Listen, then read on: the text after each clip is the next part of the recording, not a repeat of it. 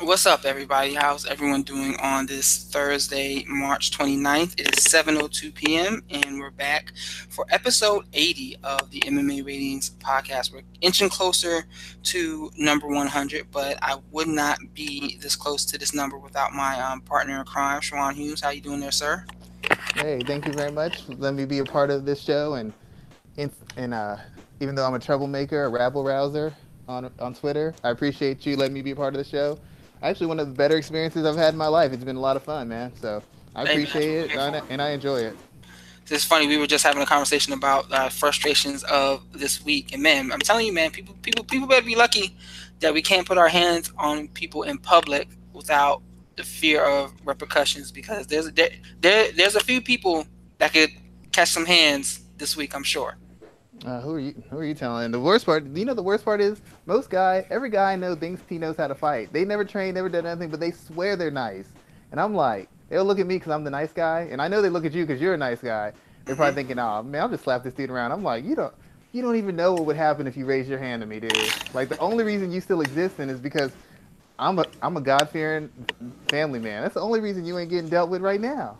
That's that's really the point, man. That's really the point. So, speaking of people getting dealt with, we are coming up on the end of a quiet cycle of mixed martial arts. We, we, have had the last two weekends off without any fight cards, and it's been rather refreshing. There's been some interesting news coming up um, that we're going to talk about today, but it's just been an interesting kind of two weekends off. How have you, how have you spent your last two weekends of no MMA?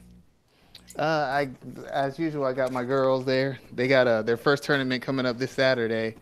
So um, I've actually been easing up on them. I don't jump on them so much, so I kind of let them have some room to breathe on this, but still got to get on them a little bit. But uh, other than that, I just been uh, doing a little bit of training, and then I got a couple people contacting me talking about uh, helping out with their fighters. But I'm gonna have to start start dropping that uh start dropping that uh price on them now. I'm like, okay, the first one was for free. We ain't doing this no more though. Yeah, man. Send them the Cash App link and just let them know where they can send the money to right out the gate. I'm like, you called me. I didn't call you. you called me, dude.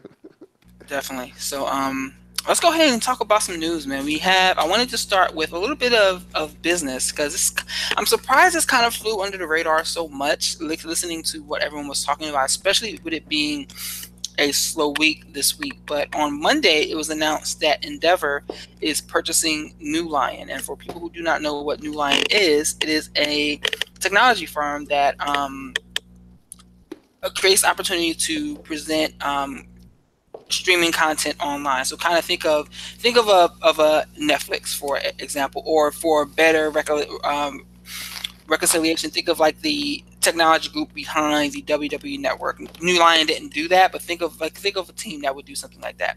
Well, Endeavor, yeah. which is uh, the new name of w, WME IMG, the organization that now uh, that purchased purchased the UFC, purchased NeuLion for two hundred and fifty dollars, two hundred fifty dollars, two hundred fifty million dollars, which came out on Monday, and this is a pretty intriguing uh, development here because it seems to be that the organization is setting themselves up to begin to go direct to consumer. We know we have UFC Fight Pass, which has about 400,000 viewers. I last read um, as of like February of this year.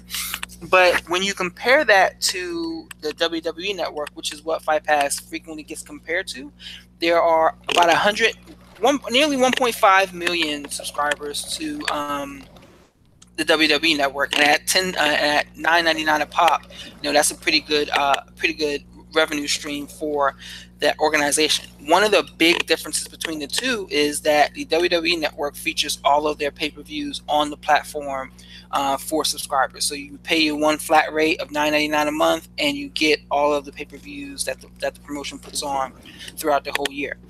So when you see this purchase uh, of Endeavor purchasing NeuLion, what are some of your initial thoughts on that? My mind goes directly towards them setting themselves up to create a streaming network of their own. But what were some of your thoughts, uh, Shawan, when you first heard about this?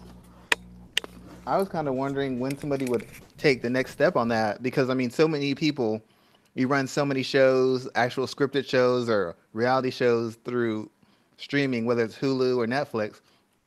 I, and then you have on sports side or sports entertainment side, you have the WWE. I kept wondering why the UFC or WME hadn't taken further steps to have some kind of platform where they could have their content more accessible to people. I mean, when you have it in that instance, you can literally watch it whenever. You don't even necessarily have to have it on as it's happening because on, when it's streaming, people can watch it, you know, pretty much anytime they want. And it just seems like a good idea. The one side on it is MMA doesn't have the fan base that wrestling does, but having that, that sort of active library might actually help expand the popularity of it because nowadays people don't watch events just when they happen. A lot of the times they're watching the event after the fact.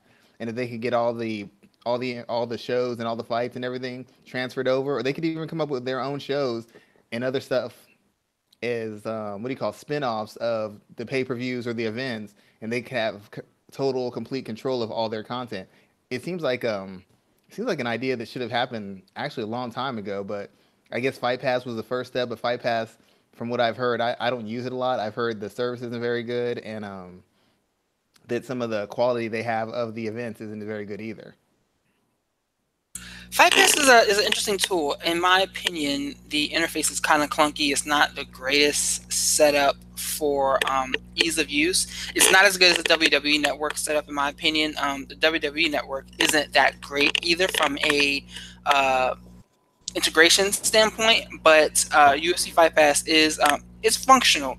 My my big um, hang up is that it doesn't. It's not. Um, like I can't use it with my PlayStation 4, for example. So I can't watch if I wanted to watch content directly from my television. I cannot do that. I always have to use my laptop. But I think one of the big uh, benefits of Fight Pass is that it allows me to stream events like EBI or Polaris. Uh, Glory Kickboxing is on there a lot of times. Invicta is on there.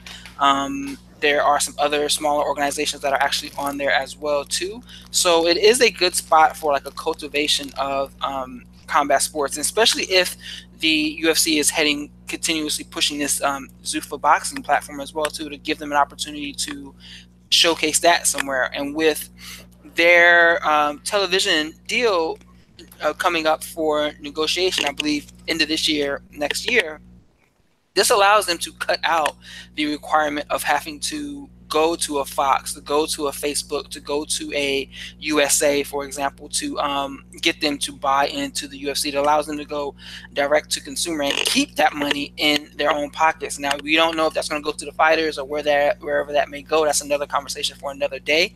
But it does create some opportunity for the UFC across the board to um, increase their revenue if they were to uh, set this up like the WWE has set up their network. Well, I just wonder how much because you know WWE part of the success of that or a scripted show is that the, show there's they react to fans. You know, like a character shows up and the fans like that character, that character might become a regular, if not a reoccurring character. In WWE, they know the matches we want to see, they know the names we want to have in, so they're they kind of cater to the customers.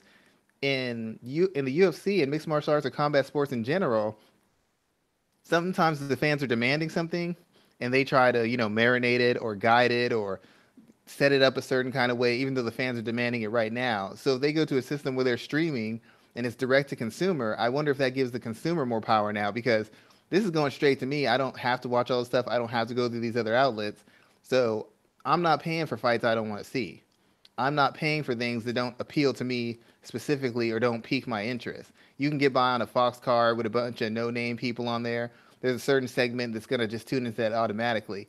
But if you have a streaming service and you and you put content on there, especially live content, if it doesn't have some kind of catch or some kind of appeal as far as the fight goes, people aren't gonna watch it, and that's gonna cause you to lose money. Like I, I'm just wondering, are they gonna have to kind of appreciate the fans a little bit more and cater to them as far as what the matchups they want to see and the fights they want to see, even if it means coughing up more money out of their pockets to give us the fights we want to see. I think it does. It it may create an opportunity for that. Um, something else I was I was also thinking of to kind of piggyback off of that is that it could allow the organization to create those bigger fights and those bigger events that we want to see and have the opportunity to be able to afford them. Because one of the biggest complaints about the current Fox deal is that it forced the UFC to put together a lot of events that weren't uh, up to par, weren't quality compared to the old old uh, UFC that only did a couple shows throughout the year well, having the ability to go direct to consumer will allow them to limit how many events that they are putting on and, and who's on those showcases. So it does give them the opportunity to kind of do pull back a little bit if that is what they wanted to do on all of these cards that are on Fox and the multiple platforms. But um, I'm not sure if they're going to head in that direction. But it is something that we could be talking about uh, next year if this really does become a full time platform. Well, I just think it would have to be that it's like the limitation of being on a Fox or something. They want you to take the space they have, the open space when they when they have maybe baseball games or football games or whatever that's not really a good draw.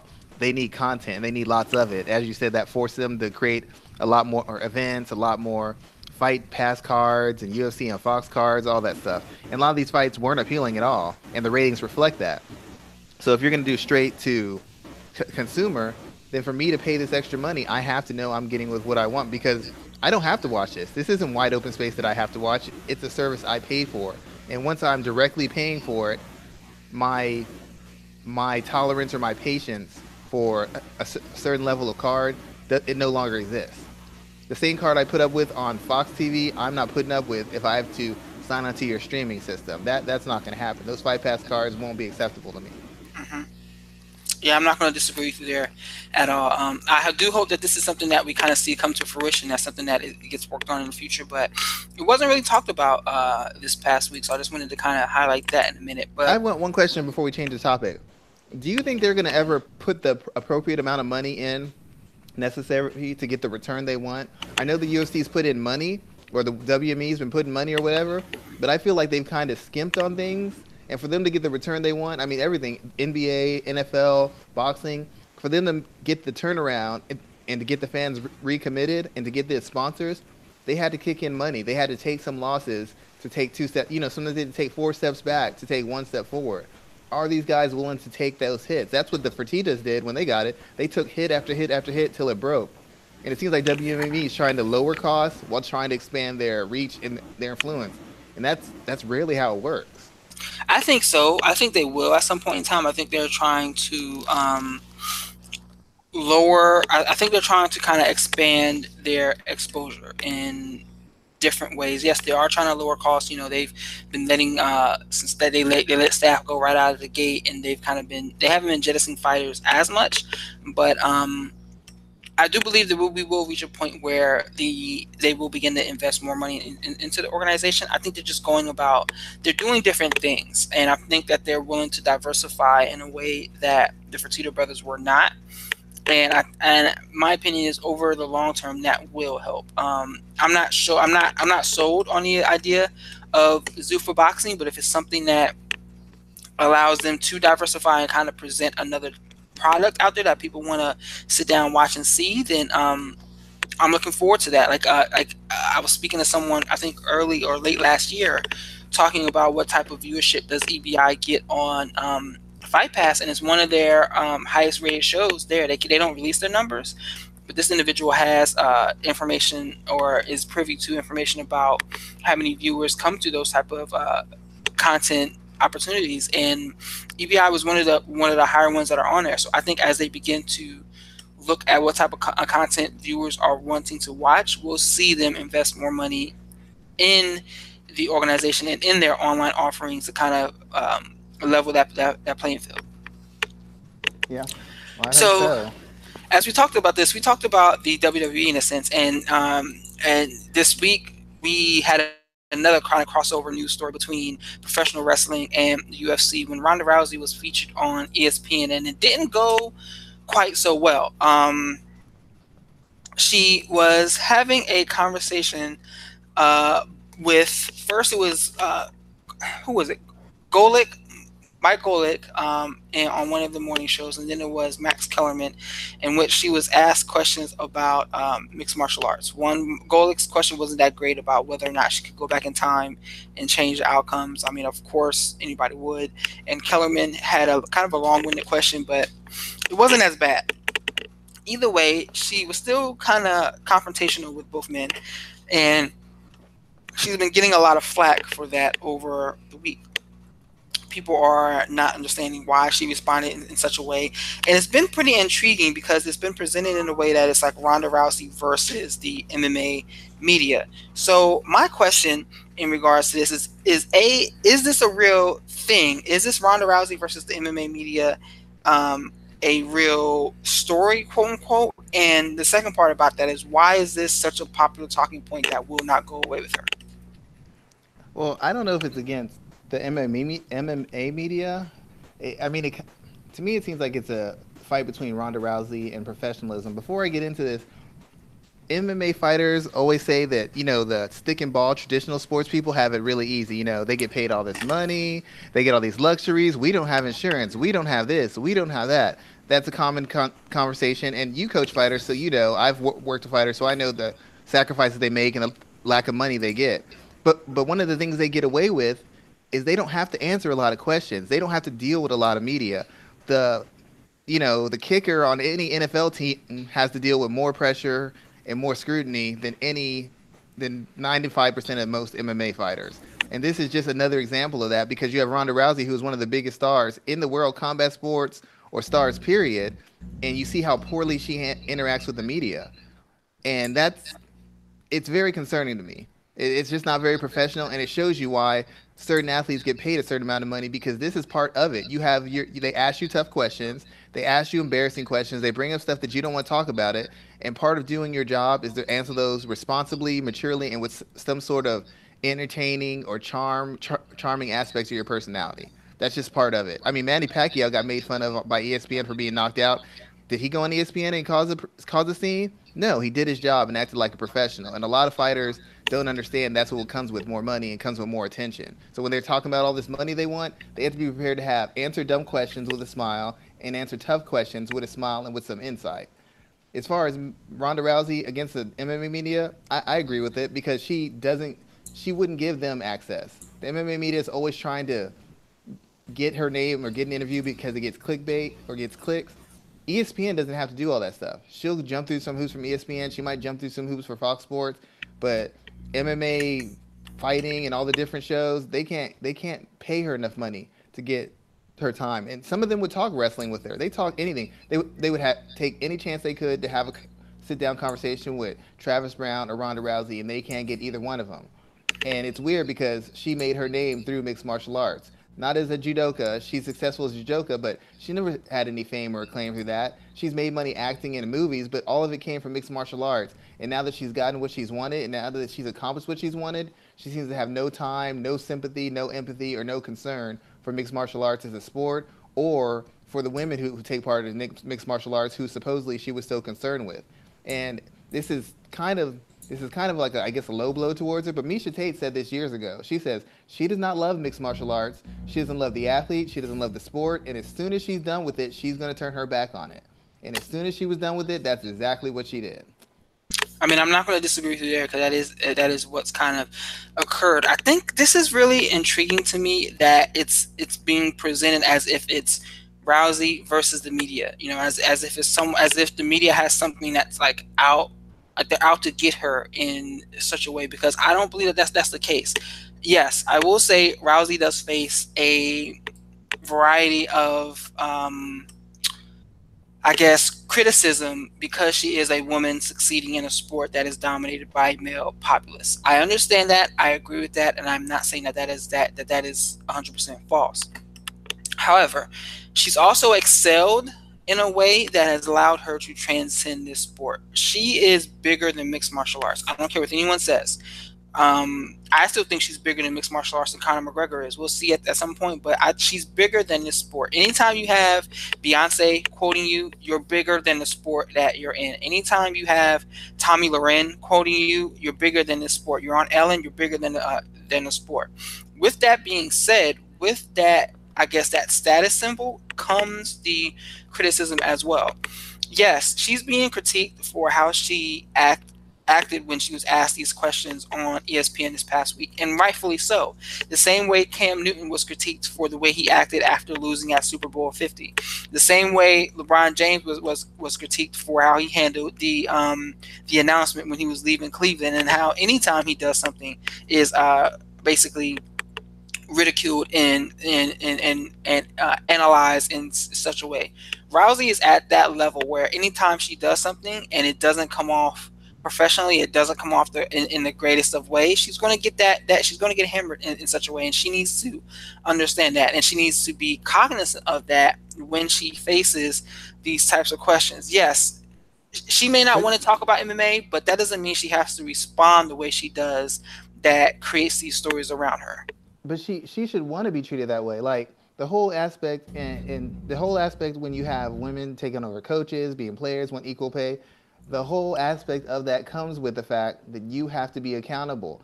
Other fighters who got knocked out, embarrassed, made fools of, they've had interviews brought up, they've had their past mistakes brought up. Why in the hell would you think that oh, you get a pass? It's not. There nobody's trying to hold her back because she's a woman. They're holding her to the same standard that multimillionaire, super successful, high profile athletes get. You know, I mean, everybody, like you listed, Peyton Manning gets it.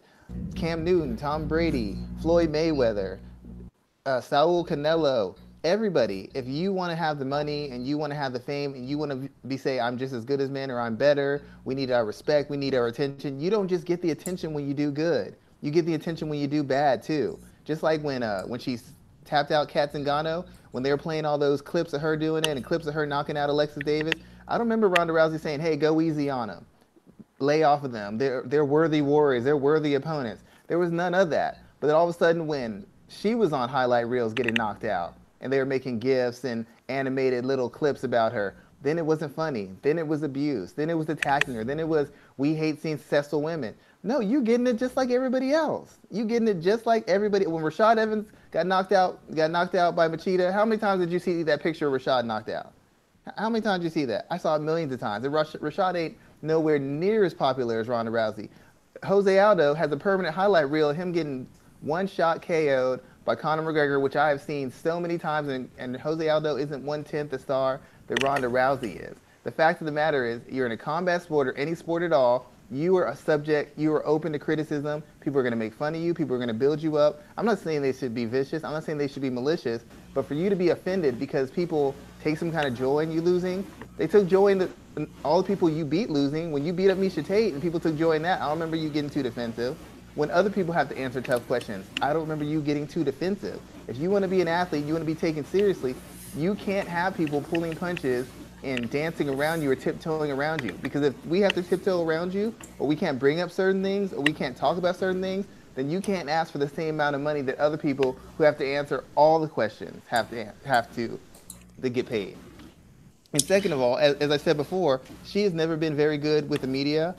They've kind of, in my opinion, they've kind of protected her and kind of put her in situations where she can succeed because she doesn't have a natural charm about her in my opinion. Conor McGregor does. Other fighters are kind of clever and kind of funny. Ronda's never been funny to me. I'm not saying she's dumb. I'm not saying she's not funny. She's never been particularly funny or chatty or charming to me. She kind of had an edge as the baddest woman on the planet, and she played up to that. She could get by with one-liners and quick little things, and I'll finish this person in this, and blah, blah, blah, blah. She's never been a great talker. She's never been a great interview. She's never been a great communicator. I don't know why anybody's shocked by her inability to get through interviews or to be patient or to be graceful, gracious in them, because she's never shown those qualities anytime she's been interviewed or anytime she's been un- put un- under any sort of spotlight. It's never happened. I, it's, it's, never happened. So I don't know why people are so shocked by her behavior now. This is this is kind of um, par for the course, if you want to put it that way. But as a fighter, if she wants to, all the people who are complaining that she's attacked, being attacked as a woman, she is not. She's being treated like any other high-profile athlete in her position would be treated. You think it's embarrassing when guys have to talk about their their knockouts or how they threw a pick? They threw a t- try to throw a touchdown on the one-yard line. Russell Wilson had to answer that question, but he had to do it. It's part of the job. And if you don't want to do the every aspect of the job, stop asking for money. Same thing I told the male fighters. You don't want to go out there and publicize and talk trash? Fine, shut up and take your paycheck. And if you don't want to answer the tough questions, then stop asking for top money. Don't show up when you you need to, to promote an event. You show up all the time. You don't want to show up all the time. Don't show up none of the time. That's that's how I am. Just be consistent. You either want the attention or you don't. And when you start picking and choosing, you take away from any argument that says you deserve as much as anybody else who does the same job as you because you're only doing part of the job. You're doing the fun part, the winning part. You don't do any other part of that. So I can't, I can't pay you for something you haven't done. you're definitely right on. You're definitely right about that. Man, one other thing about this is uh, it kind of stands out to me as well. Um, and I wonder, and I, we're not going to know until WrestleMania comes and goes, but I wonder if Rousey's really going to bring the MMA viewer with her to professional wrestling. Because what I'm seeing, what I'm hearing is that a lot of people are within the MMA channels are like, why are you guys talking about her? Don't talk about her. Don't talk about her. Don't talk about her. And with her being so have such a in, have, having such a refusal to talk about MMA, is she alienating those fans that helped make her into a star to begin with? Because if the MMA base didn't latch onto her so well, she wouldn't be doing professional wrestling now. So is she kind of alienating herself from that group? And in turn, will that cause them to not want to turn on uh, WrestleMania to see her wrestle, will that cause them to not want to subscribe to the WWE Network to see her um, perform? Because I mean, she's been she's been on the shows uh, frequently. I think she's been on like three of the last four since the the Rumble. So I mean, she's there, but I want to know if she's going to have that that crossover appeal that people would automatically assume she would. I think you said it best. She's bigger than the sport, so that appeal is already going to be there. She was never the biggest person as far as interacting with MMA media, anyways. If you notice, a lot of her big interviews and stuff were done with, you know, I mean, when she made a fight announcement, it wasn't through the UFC, it was with Good Morning America that she was fighting Holly Holm. Who the hell else gets to do that? And I'm not saying she didn't deserve it. She's a big enough star, but who else is doing the, all her big things we're doing were stuff that MMA was a foundation of, but all this stuff you saw, like you never see the foundation of a building, you, every, everything below the ground. You see the skyscraper, all the stuff around it. You MMA built her, but all her biggest events and her biggest things were MMA related, but they weren't pushed the most through MMA channels. As you said, she's bigger than the sport, so it doesn't really matter that she she offends some people because she offended people who were fans of the sport while she was the biggest star in the sport. It's kind of the fact of her story, what she did as a woman and what she represents kind of as a symbol that, car- that carries over more than anything about her being a true MMA fighter or being immersed in the MMA culture. She didn't really fight that long in mixed martial arts if you think about it. She wasn't really prominent in mixed martial arts as far as coaching or or being a part of it outside of her own career.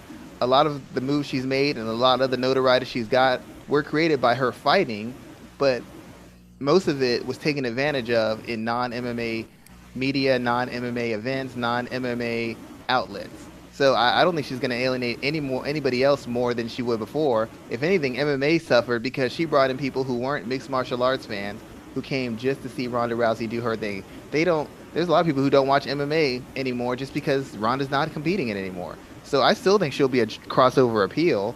I, I think she'll be a crossover appeal, and a lot of MMA fans are wrestling fans. So if she can get her her skit her act down, she can perform well in the ring. P- even people who don't like her as mixed martial arts fans are going to be fans of her work ethic and fans of the product she puts out in WWE. I, I don't feel like alienating MMA fans is going to impact anything at all. I mean, hardcore MMA fans didn't make her a celebrity. It's a bunch of casual fans who did, and it's the casual fans who are going to ca- casual fans and the wrestling fans who are going to cover who are going to carry her to the next level or or buoy her success moving forward.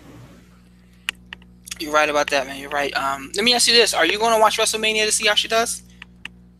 Uh, I haven't decided yet. I, I, I probably won't. I mean, maybe I, I don't think I'll get the pay per view. I might watch later. Maybe somebody else will get and I'll watch it. I'm not. I wish her. I wish her the best. I want to see her do well. I, you know, you know this her doing well might open some doors for some other mixed martial arts fighters to kind of go in there. In Japan, that's a big thing. In America, it's not so much. So maybe it might help somebody else out, and I hope she does well in that regard.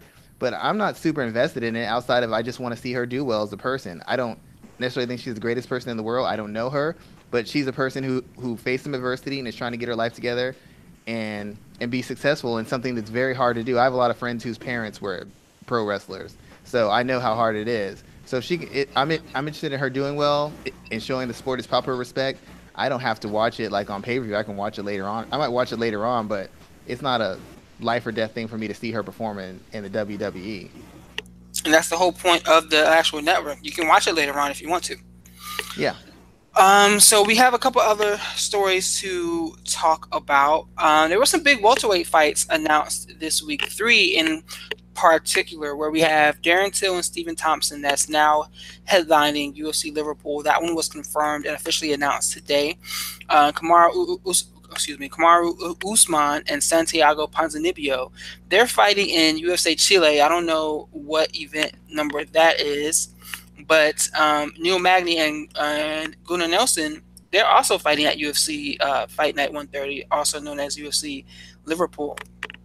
So let's talk about these three fights here, starting with Till versus Thompson. Uh, what are you? What are your initial thoughts about this fight here, and like, what do you think about this matchmaking?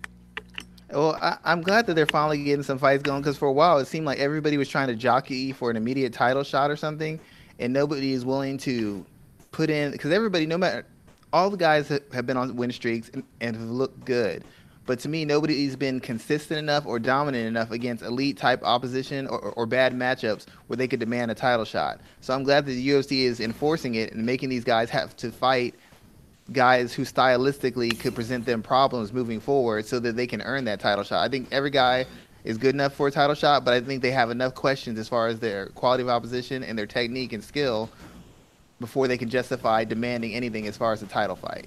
So I'm very glad that they're forcing these fights to happen instead of just allowing everybody to sit and cherry pick opponents. Um, for the Till versus Thompson fight, I, I think I honestly think I'm leaning towards Till right now. Thompson is a good striker, but the fact of the matter is, a lot of his success comes from the fact he's dealing with guys who aren't seasoned and tenured strikers. It's kind of like in revert, like you're, gra- you're you grapple a lot, you're a grappler. If you deal with a striker who's good at grappling, but there's a certain you can you can grapple with them and you might have some good tricks, some good defense, some good attacks, but the lack of experience, the lack of different positions he's put in, been put in constantly, it affects his ability to impose his will or defend himself consistently against you, whether it's position or submission. Stephen Thompson hasn't really fought any really gifted strikers. Darren Till is a seasoned striker. He's an experienced striker. He's got a good skill set. He's very big. He hits very hard, and he likes to use deliberate pressure to cut off the cage and force exchanges. Stephen Thompson isn't used to dealing with that. He's used to dealing with guys who don't know the little tricks, who don't know how to counter or or counter, who don't know how to cut the cage off, who don't know how to attack the full range of the body or pick their shots or apply deliberate pressure. He's used to having openings to move around and to pick his shots and to throw his volume and to create collisions.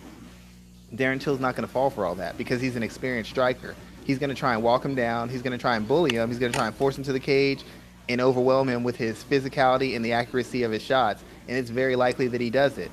Thompson is good. He's a good athlete. He hits hard. He throws a lot of volume. But the fact of the matter is, he has fundamental holes in his striking, namely the way he backs up in straight lines, his limited head movement, and the fact that he carries his hands low and has really no pocket boxing game. Those are four holes that Till can exploit that everybody else he has faced has been unable to.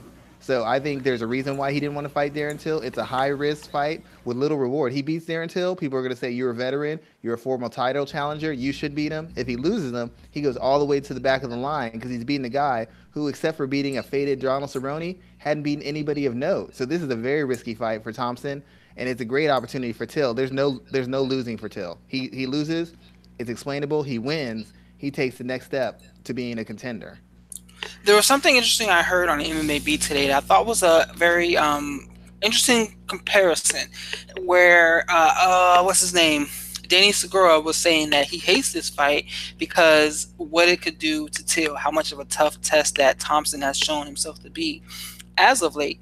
And he compared it to Yair Rodriguez fighting Frankie Edgar. We haven't seen Yair fight since. So is that a true opportunity? Do you see that going down that way? And is this such a fight that not only can we see Thompson eviscerate a potential contender, but really knock him down a few pegs that he's not the man that he uh, once was?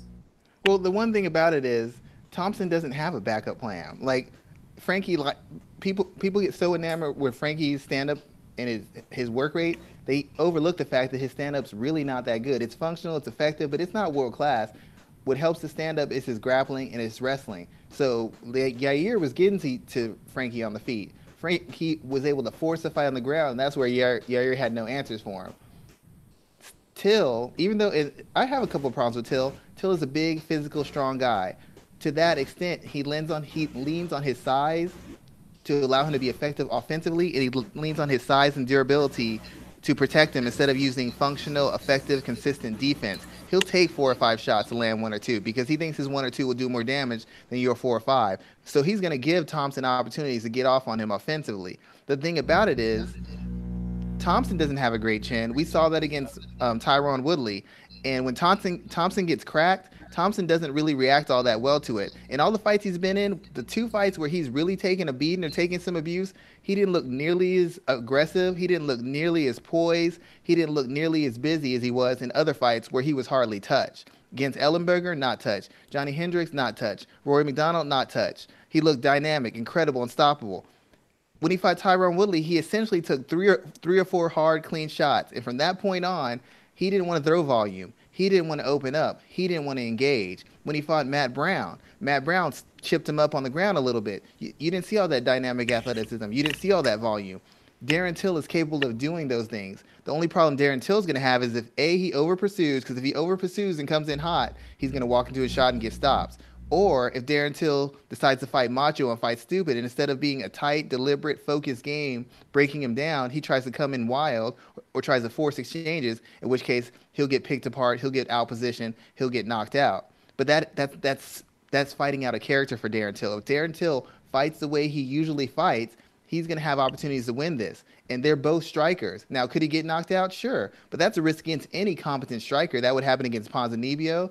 That's a risk against Gunnar Nelson. That's a risk against a lot of guys in the division because of because of his lack of experience and his his sometimes dependency on his chin more than actual technical defense. That could happen against any elite guy in the division. The only difference is Thompson doesn't have a background. Thompson isn't going to take him down. Thompson isn't going to submit him. He doesn't have that game. I, I don't. I don't believe he has that game. I believe he wants to stay on his feet and exchange and strike. I don't believe that he wants to get into a grappling exchange. If anything, Darren Till might have the advantage of getting into a clinch, hitting an outside trip, taking him down, and busting him up on the ground.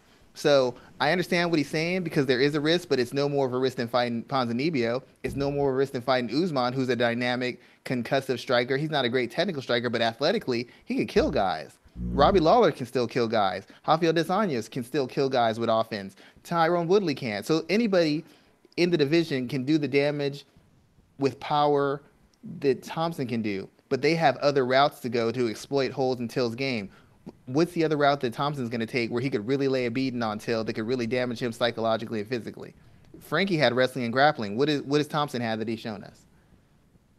I mean, that's that's strong breakdown there, man. I'm not going to argue that. Um, and I think that that's that's also key because, as you said, Thompson doesn't have that second go-to weapon, which is why I think that it was so important that they did not put Till against Usman in this fight here because I I, I think we just see that fight going wrong for Till. Um, Usman has the ability to take down just about anybody in the division at this point in time, and I just don't think that that's a fight that we want to see right now. Maybe if they both win, then we can put that together.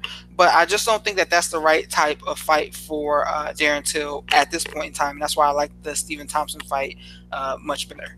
Well, Till Till has star potential. The way he talks, he the does. way he carries himself. They're trying, and I'm not. They're not giving him an easy matchup, but they're giving him a favorable matchup. When they threw Yair against Frankie, every, oh, this is Yair's coming coming out party. We on this show said, I know I said it, and you agreed with me. Yair is going to get his ass whooped he does not know how to grapple or wrestle well enough, and he's gonna. I said he's gonna come out hot on the feet. Frankie's gonna make an adjustment, and when he makes an adjustment, it is over for him.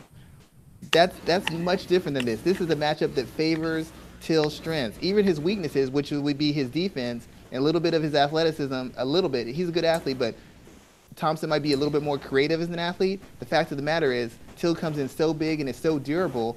He has enough physical attributes to offset some of the technical holes that he may have. And as I said before, there's no other avenue for Thompson to go for victory as far as winning. He's not going to take him down 15,000 times. He's not going to tie up in a clinch because even if he takes him down, Thompson's not a good enough grappler where he's going to try and contain a man who's going to be coming into the cage almost 200 pounds. When you're not a good a grappler who's really seasoned, he'll risk a big guy getting on top of him because he feels he can sweep, he can submit, he can control him. When you're a competent grappler or, a, or a functionally efficient grappler, you're not taking chances like that because you don't know what's going to happen if you get put on your back. You know, you have no idea. And the two times that Thompson has been on his back, he has gotten torn up by Matt Brown and he got torn up by Tyron Woodley. I understand both of them are better wrestlers or maybe more established grapplers, but when you're dealing with a guy who's going to come in possibly 10 to 15 pounds heavier than you, a big, big, thick welterweight coming in like that, who's going to essentially be coming in as a middleweight, uh, you don't want to take any chances in scrambles. You don't want to get stuck underneath that guy. You don't want to go for a submission and end up in a bad shot with a guy who's got 15, 20 pounds on you laying the lumber on you. So he doesn't have the options in his game or diversity in his overall MMA game to expose Till. He might outstrike him, he might knock him out, but we already know that's a possibility. But I don't see an area where he just outclasses or exposes Till. Some good analysis there. So, what about the Ponzinibbio Usman fight here? Is this more? Let me put, let me ask you this way: Is this fight more dangerous to Usman than Thompson is to Till? Um, to a degree, I think so because what they're trying to do, they're trying to do some. When you have certain fighters with guys like Usman's background with the wrestling, where you can, it's a go-to, it's a guarantee that he can get takedowns, he can control the fight like that. You have to put him in against a guy who has enough athleticism, enough takedown defense, and enough volume activity that he's gonna force Usman to fight. He's gonna keep pushing a pace. Like some guys, you take him down. You've seen this in grappling. You take a guy down, and he might he could be a better grappler than you, but he's going to accept the takedown. he's going to work on the bottom to defend or try to get you back off. But there's certain guys who might be a lesser grappler. You take him down, and he's he makes you fight for the takedown. He makes you fight for control. He makes you fight every moment you get your hands on him. Even though that guy is less skilled, he's he's gonna wear you down or wear on you because you're having to fight for every single inch, every single second of control you have. So he's gonna make you have to fight. You're gonna waste more energy. You're gonna take more chances because this guy is pushing you. That's what Ponzinibbio does. His whole his whole stick is him being a fast, dynamic guy, not superhumanly fast, but fast, and a guy who works at a very high pace and a guy who is very physical. He's not going to throw one or two shots and get taken down. He's not going to throw. He's not going to kind of give up the takedowns and give up the range that other guys have given up to Usman. He's going to come out there and he's going to make Usman. He's going to jump right on him. He's going to throw volume. He's going to attack the legs, attack the body, attack the head, throw punch kick combinations, and really get in on him and make Usman fight for fight every second of the round and for every inch he takes in the round. And by doing that, he's going to hope to extend Usman and eventually wear him out. So where even though Usman has multiple ways to win the fight, the fact of the matter is Usman's never been in a position where a guy has forced him to fight and fight hard for three rounds. So that's what makes his that's what makes it a more dangerous fight for him because Ponzinibbio is more of an attack type of guy, and he won't be dissuaded by contact. He won't be dissuaded by takedowns. He won't be dissuaded by a high pace. We don't know that Usman is capable of keeping one, and we don't know what Usman's going to do when he really starts ha- having to, to take the lumber instead of just laying it on somebody. Yeah, man. I mean, and, and I, am looking forward to seeing um, seeing how that fight goes for Usman. He kind of called it when he was saying. Uh, when he, he kind of called it when he was saying that he thinks that he was going to get Ponzinibbio instead of Till because the UFC is trying to protect Till, and that's actually what happened here. Now, Ponzinibbio is a dangerous opponent, but I like that matchup more for him right now than I like Till, and I think that a win over Ponzinibbio sets up sets the stage for a um a good fight against Till in the future.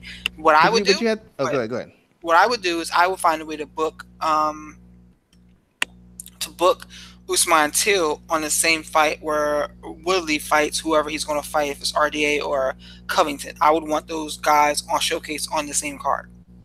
Well, I think that's an excellent idea. My, my issue with Usman is he said he wants to be pushed to the top of the food chain, right? He wants to be in, in, the, in the title talks. That's what he keeps saying, correct? Correct.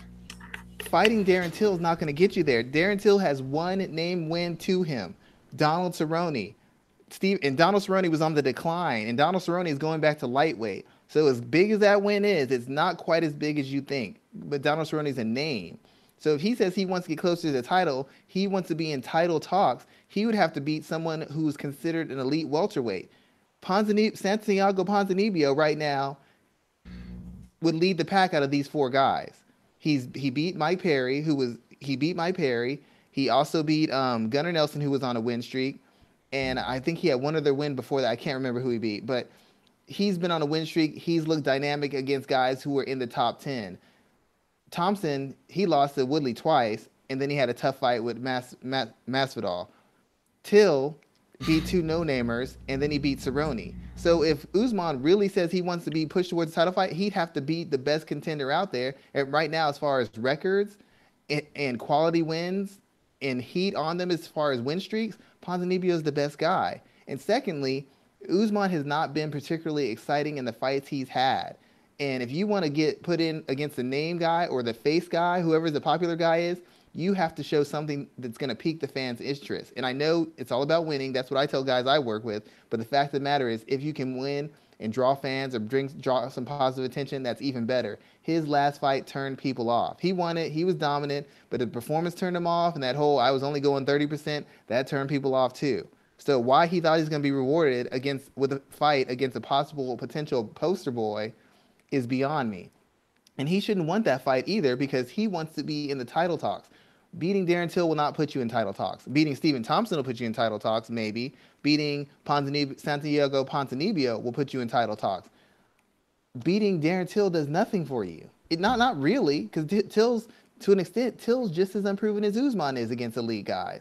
So if anything, the UFC might seem like they're protecting Till, but they're actually doing Usman a favor because if he beats Santiago Ponzinibbio, he's ahead of Till. Now Till's got to come to him if he wants to be considered for a title shot because he's beating the better welterweight contender at the moment.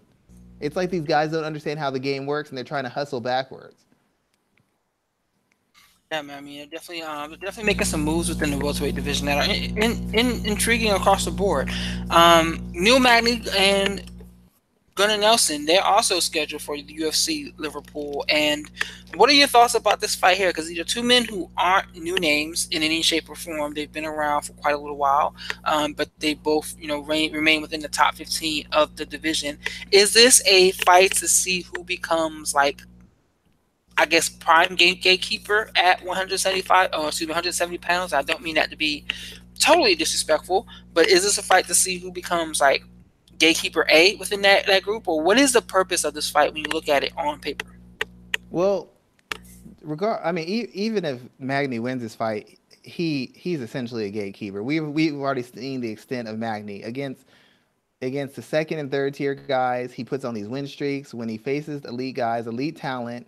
He f- faces elite opposition nine times out of ten. He just loses. I mean, almost I can't even say nine times out of ten. Ten times out of ten, he loses. It's just what he does. He's a hard worker. He's very disciplined. He's very well prepared. He's very well conditioned. He'll give it everything he has, but he has never done well against elite talent. Look what Lorenz Larkin did to him. Look what RDA did to him. He just gets smoked when he faces the very best guys. Demian Maia almost killed this dude, and I don't say that disrespectfully. Demian Maia's almost killed a lot of guys, but he ain't never killed some. He ever done it as easy as, as easily as he did against Neil Magny. Neil Magny is a guy who determines whether you're ready to move to the next stage, whether you're worthy of being being in the upper top 15, top 10 of the division. Gunnar Nelson is an elite physical talent. As far as a grappler, he's an elite grappling talent.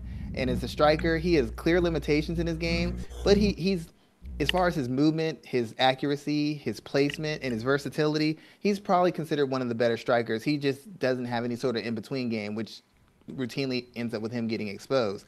But if Gunnar Nelson wins this, it just gets him back on track and has him moving towards being an elite welterweight. If he loses it, now we have to start asking the question is he going to be a journeyman? Because he's in his biggest fights against Rick Story, he lost against Ponzinibbio, Santiago Ponzinibbio, he lost. So now this is his third time as a charm to prove that he can cross that line and be officially stamped as a guy who's elite. Because listening to Neil, Neil Magny essentially says, you're not in an elite cal- caliber anymore. No offense to Neil Magny. He doesn't beat elite guys. And so far, even when he beats the guys who are second and third tier, he's not just dominating them. He's not just walking through them. They're back and forth competitive fights just proves that he's right around that level. At least in Gunnar Nelson's case, he's been able to smoke those guys. But he's got to beat Neil Magny if he wants to be considered elite. He loses to him, and to me, he can just basically end any sort of top contender talk for the next year or two, next three or four fights. He's going to have to work his way back into contention and work very hard to get there. Uh, Magny, we already know what Magny is. And even if he wins the fight, I'm still going to consider him a journeyman. Until he beats somebody who's coming off a win streak and is an elite guy, I'm not ever saying anything different about him. And there's nothing wrong with being a journeyman. I know that's not what he wants to hear, and I don't mean that disrespectfully, But if you're one of the best guys in the world, you have to be beating elite guys, or you have to be completely running through guys who are under the elite level. He has done neither. So I think it's a bad matchup for Magny. He keeps the work pace. He's very active. He's a good grappler.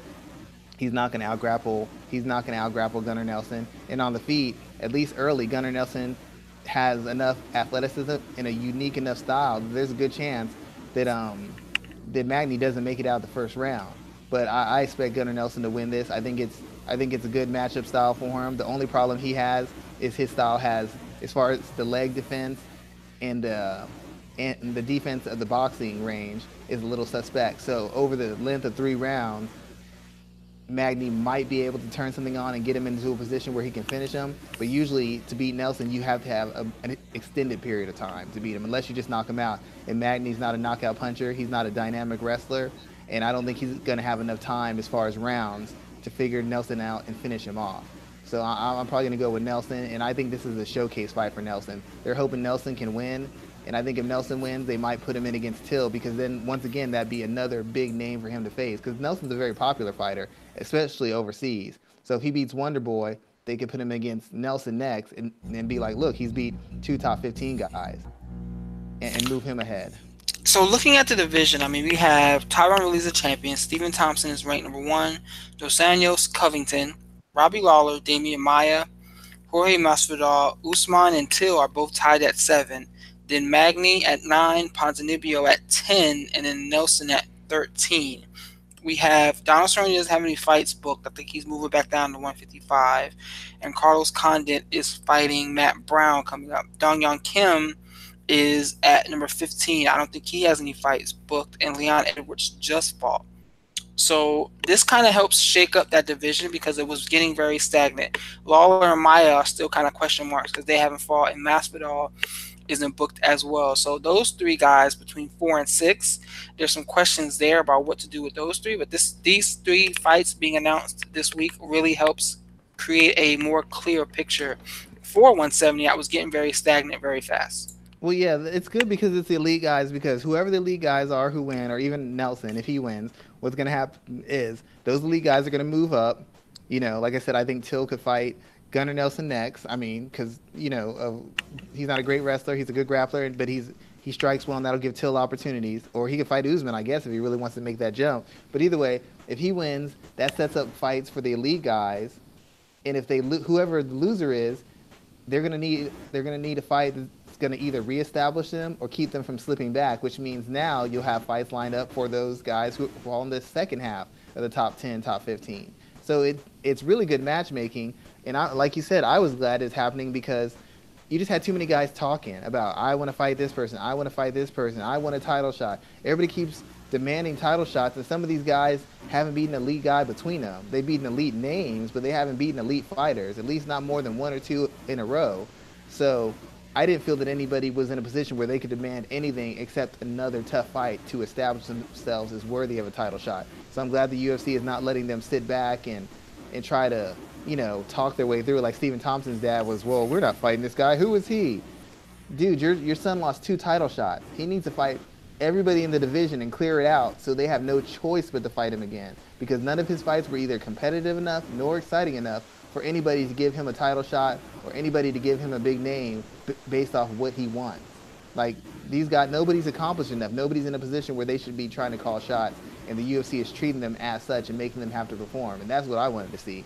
I, I, am all for the fighters getting paid what they're supposed to get paid, getting the opportunities they should get. But the fact of the matter is, when you haven't established yourself or you haven't you haven't put a stamp on your performances, you got to go out there and fight. You're not a public speaker. You're not an actor. We don't pay to see you do this other stuff. If you're not going to fight, we, we don't really have much interest in what you're doing, how you're doing, or what you feel until you start giving us what we want, which is competitive, exciting, tough fights.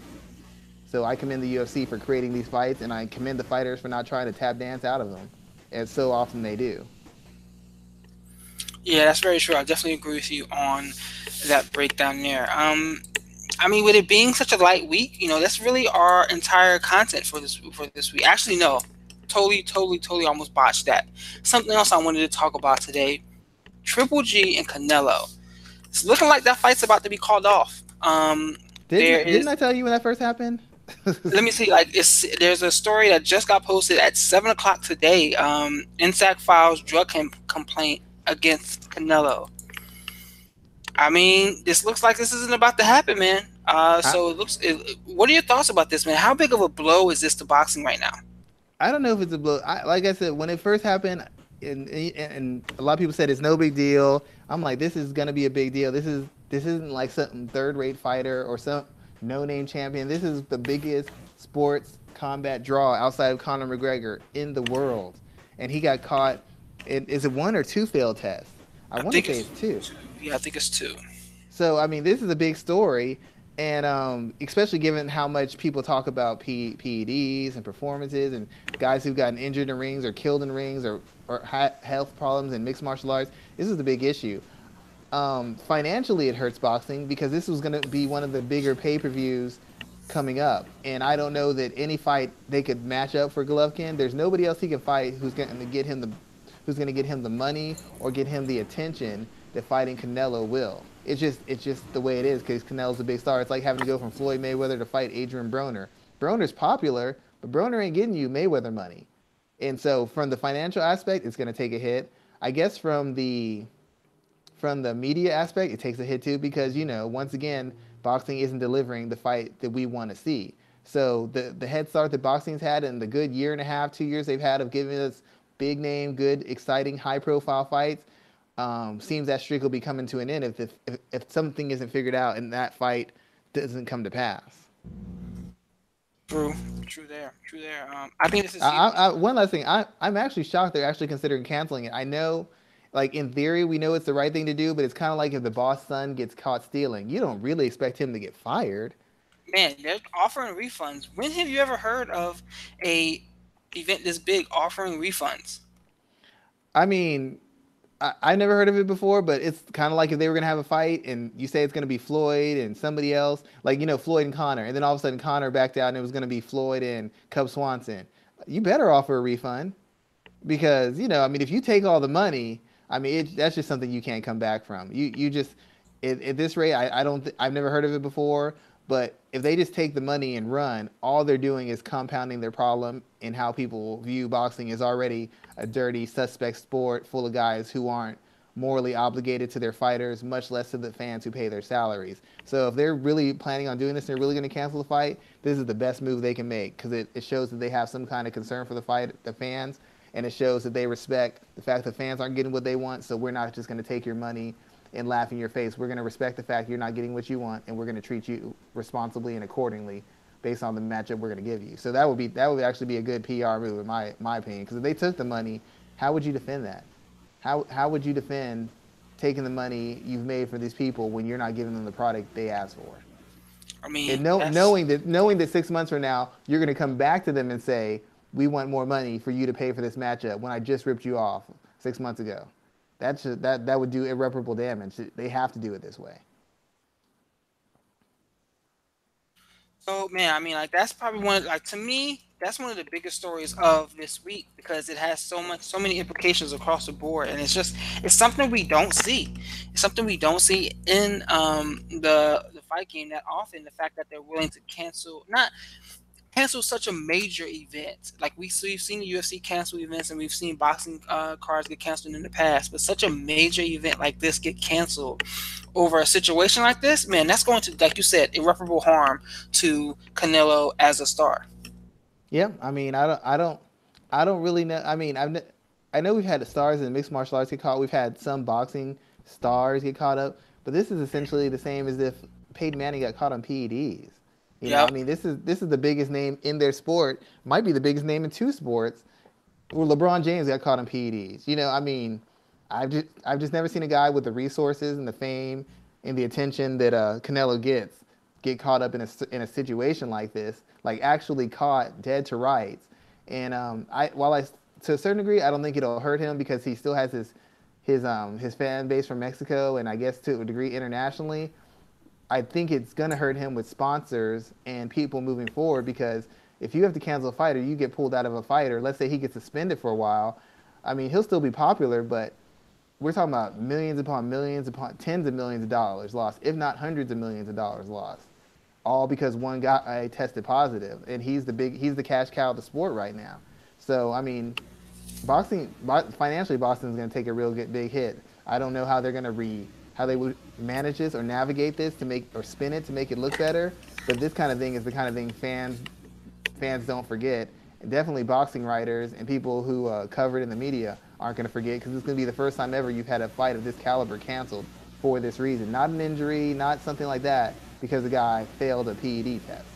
Mm-hmm. Flat out failed the, uh, the test. That's why I'm watching. I'm following this story pretty closely to see what happens. But that's such a hell of a story. It's just going to be crazy, kind of see what uh, occurs.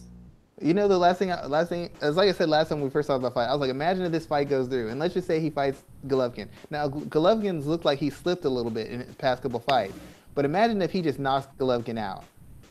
I mean, you know where the you, you know where the story's going after that. Yeah, yep. dynamic knockout, but you did fail these two tests. Mm-hmm. So what, what's going on? So I mean, this is almost this might almost be the best option if they don't go through with it because even if he wins and if he wins in devastating fashion, you know, good lord, how are they going to explain this? You know, no matter what you say, he's going to have that stain on him. And if it's a bad, if, if Golovkin wins again, like I thought he did the first time, and it's a bad decision, that makes the, the whole sport look even more corrupt. So you got a drug test failing A side who got beat two times in a row, and he was gifted decisions, one to draw and now a win. And you can't, and you can't run it back. Yeah, you can't. It, it, it, just this could be this could be really bad. So I can see I can see why they I can see why they're canceling because this could even if the fight goes through, if the fight goes a certain kind of way, this could be really bad for the sport moving forward. This could be really bad for it. Right now, it's kind of bad, but it's really bad for Canelo and Golden Boy. But if he was to win a bad decision by the judges, or he was to knock Golovkin cold after being busted on PEDs, the the think pieces and the articles on every single sports outlet would just never stop. And he'd have to answer that question from now to the end of time. And you know, Golovkin people are going to say, yeah, he won fair and square, but he did fail two drug tests. That will get mentioned every time he he you mention the biggest win of his career and let's be clear, you know, it hasn't been officially canceled yet, but it's I mean, it's it's looking like it's definitely leaning in that uh in that direction, which is kind of surprising to see, especially with the way this story was covered when it first occurred. It was kind of like ho hum, nobody was really paying attention for it. Now it's like fire alarms are going off left and right, and we're talking about this fight potentially being canceled. Yeah, even if it doesn't get canceled, just the fact that they actually had the conversation, they said the c word is like, what are you? Are you serious? Like you know, like you said, it's not even the fact that they're do, they actually done it. The fact that they're actually talking about canceling a big time money fight that drew over a million buys last time. Like you're actually talking about. You shouldn't even be saying that. That shouldn't even come out your mouth. And yet they're openly discussing it, which makes you which makes you have to take it somewhat seriously. Yeah, yeah, I'm totally with you on that. Um, so let me know, man. What are you working on this past week? What can we expect to see from the great Sean Humes uh, up until next Thursday? Um, I did a piece on Combat Press that was the 10, 10 uh, observations, just random or unpopular on- observations I made, where I basically talk about theories I have about certain fighters, certain camps, certain things they've done, and my my spin on it. One of the things would be Amanda Nunes and how she disrespected Ronda Rousey's, um, you know, opponents. You know, a couple months ago she did that, and um, I just pointed out the fact that her and Ronda have fought mostly the same people, and Ronda's beat them all faster, and she hasn't lost to any of the people that Nunes has lost to. So it kind of makes her look suspect as a fighter and as a as a student of the game because you're disrespecting someone's opposition and you beat the same girls to get your title shot, and you lost the girls that she beat to, and all the girls y'all beat, she beat them three times faster than you. So it's like, if you're questioning her, I have to question your legacy and your right to be a champion, because all that means is you beat up a bunch of under uh, helpless soccer moms as well. Um, that's just one of the points I made on there. On mixed on uh, MMAratings.net, I will have a article discussing the Kowalkiewicz Herrig fight, breaking down the things Herrig needs to do to win the fight. Um, I also should be having a part a piece on Bec Rawling coming out um, that same week. And for Severe MMA, I did an article on Artem Lobov and the five steps he needs to take to beat Alex Caceres on UFC 223. Good stuff, sir. Good stuff. Always appreciate your insight and input, man. I'm working on basically stuff for pro wrestling as usual. A couple of stuff, a couple of pieces that are still sitting out there waiting to be finished. I have um, some stuff on. Uh, I gotta catch up on some ratings work as well. Uh, man, just you know, another day, another dollar. So I don't even, I can't even think about I, everything I have to do. I have one question about the right. Is pro wrestling easier to cover than mixed martial yep. arts? Yep, I hate to say it. I hate to say it. It is, and it's much. And and the people who follow pro wrestling, I it's much more. They're much more um into the coverage of it, which is which is totally blows my yeah. mind. It's a, it's no, I, I, believe spectacle, and yet you would think we're talking about something that's real here. here. I, I, believe that. I used to buy all the wrestling magazines. I used to read the article from cover to cover. Mm-hmm. I don't know mm-hmm. too many people who buy MMA articles and actually read them through. So I was just curious about that. That that doesn't shock me, but I was just wondering because, you know, I talked to some people who worked in, worked pro wrestling before, and they're like, it's easier to get a hold of people, it's easier to have interviews, it's easier to get information. And they asked me what it's like covering MMA, and I'm like, dude, like I actually work with some fighters who have some kind of name and pull, and I gotta, it's like pulling teeth to get anything done over here. That's definitely true. I will, I will agree with you on that, man. So with that in mind, yo, let's go ahead and close out the show. As always, man, thank thank you for having you on. Thank you for being on this team, man. Let's uh let's get back at it next week. Yes, sir. Thank you very much for letting me be a part of it. Everybody, you can see us on YouTube, iTunes, SoundCloud, and uh, a bunch of other outlets. We're doing our best to get the best interviews and the best analysis and the best top best and widest topic subject matter we can have for you. We appreciate all our fans, and we're just gonna keep on doing our best for you. Cool, man. Cool. Thanks. Thank you, sir.